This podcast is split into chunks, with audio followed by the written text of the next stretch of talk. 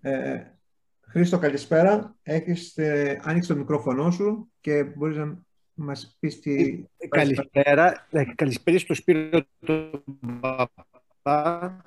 Δεν το στην αρχή.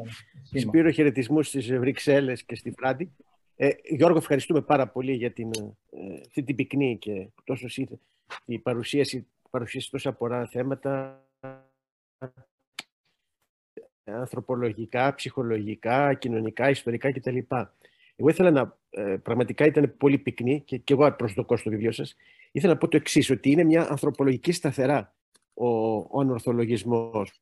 Ο άνθρωπος είναι ένα, όταν γεννιέται ένα μικρό φοβισμένο ζωάκι που αντιμετωπίζει μια σύνθετη ζωή, μια ζωή με, με απογοητεύσεις, με αλλαγές και θέλει σταθερές. Και αυτό συχνά τον οδηγεί στο, στις υπερβατικές, στις παρηγορητικές ε, ιδεολογίες, θρησκεία. Η θρησκεία είναι ένα κατεξοχήν ένα ορθολογικό φαινόμενο. Καμία θρησκεία δεν έχει ορθολογική βάση.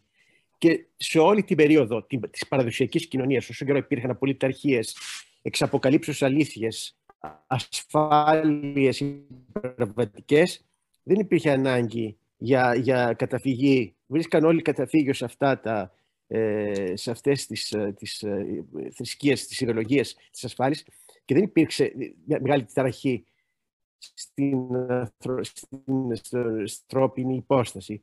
Εκείνο που είναι μεγάλη επανάσταση όταν ήρθε ο διαφωτισμός και ο ορθολογισμός, ο οποίος μας εδίδαξε ότι η αλήθεια είναι σύνθετη, είναι προσωρινή, ότι πρέπει να συνθέτουμε με άλλους ανθρώπους, ότι πρέπει να είμαστε έτοιμοι για αποτυχίες, ότι ε, ε, οι παρορμήσεις δεν μπορούν να, και οι, οι ασφάλειες να λύσουν τα προβλήματα. Και αυτό βρίσκεται σε μια διαρκή σύγκρουση με την, με το, με, με, με την, ανθρώπ, με την ανθρώπινη υπόσταση. Κάποτε είχε πει ο Νόρμαν Μέιλερ, νομίζω, ότι η φυσική κατάσταση του ανθρώπου δεν είναι η δημοκρατία, είναι ο φασισμός. Ο φασισμός, όσο και να φαίνεται παράξενο, βολεύει.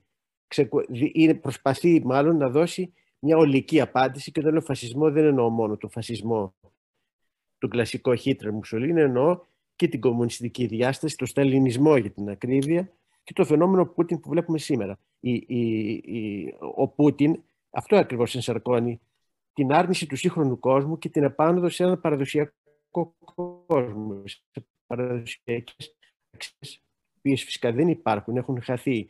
Αλλά παρόλα αυτά δίνει στον κόσμο, προσπαθεί να δώσει στον κόσμο αυτό το, αυτό είναι το αντιδυτικό μήνυμα. Η Δύση είναι αντιθέτως, η σύνθεση είναι η, αποδοχή πολλών και αντιφατικών αληθιών, η συνύπαρξη πολλών αληθιών και ε, αυτό επειδή είναι δύσκολο, η δημοκρατία είναι δύσκολη, είναι εγωιτευτική αλλά είναι και δύσκολη, ε, βγαίνουν αυτά τα φαινόμενα του λαϊκισμού τα οποία ζούμε.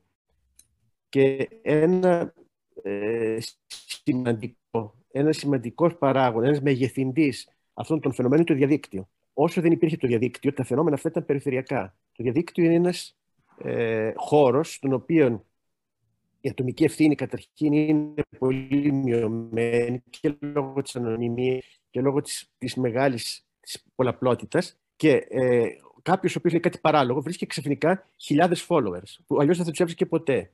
Και αυτό έχει δημιουργήσει αυτή την, την τεράστια άνοδο τα τελευταία 15-20 χρόνια που συμπίπτουν με το διαδίκτυο αυτών των φαινομένων του, του λαϊκισμού, ο οποίος αρνείται. Αρνείται στην ουσία τη δυτική δημοκρατία, την φιλελεύθερη ιδεολογία. Αρνείται την, ε, ε τον ορθολογισμό, τον διαφωτισμό.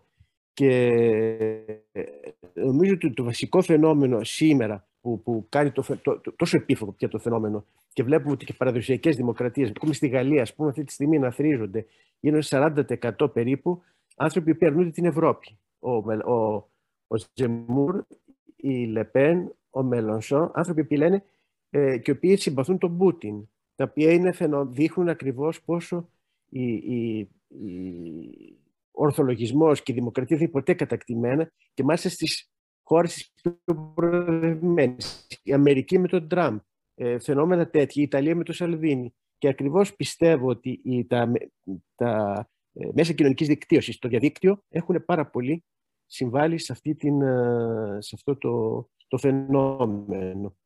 Το διαδίκτυο έχει φέρει και καλά, αλλά είναι δυστυχώς και όχημα αυτού που λέμε του evil, του κακού. Και αυτό ζούμε πάρα πολύ. Αυτά ήθελα να πω προς τον παρόν. Ευχαριστώ πολύ και πάλι τον Γιώργο και όλους σας.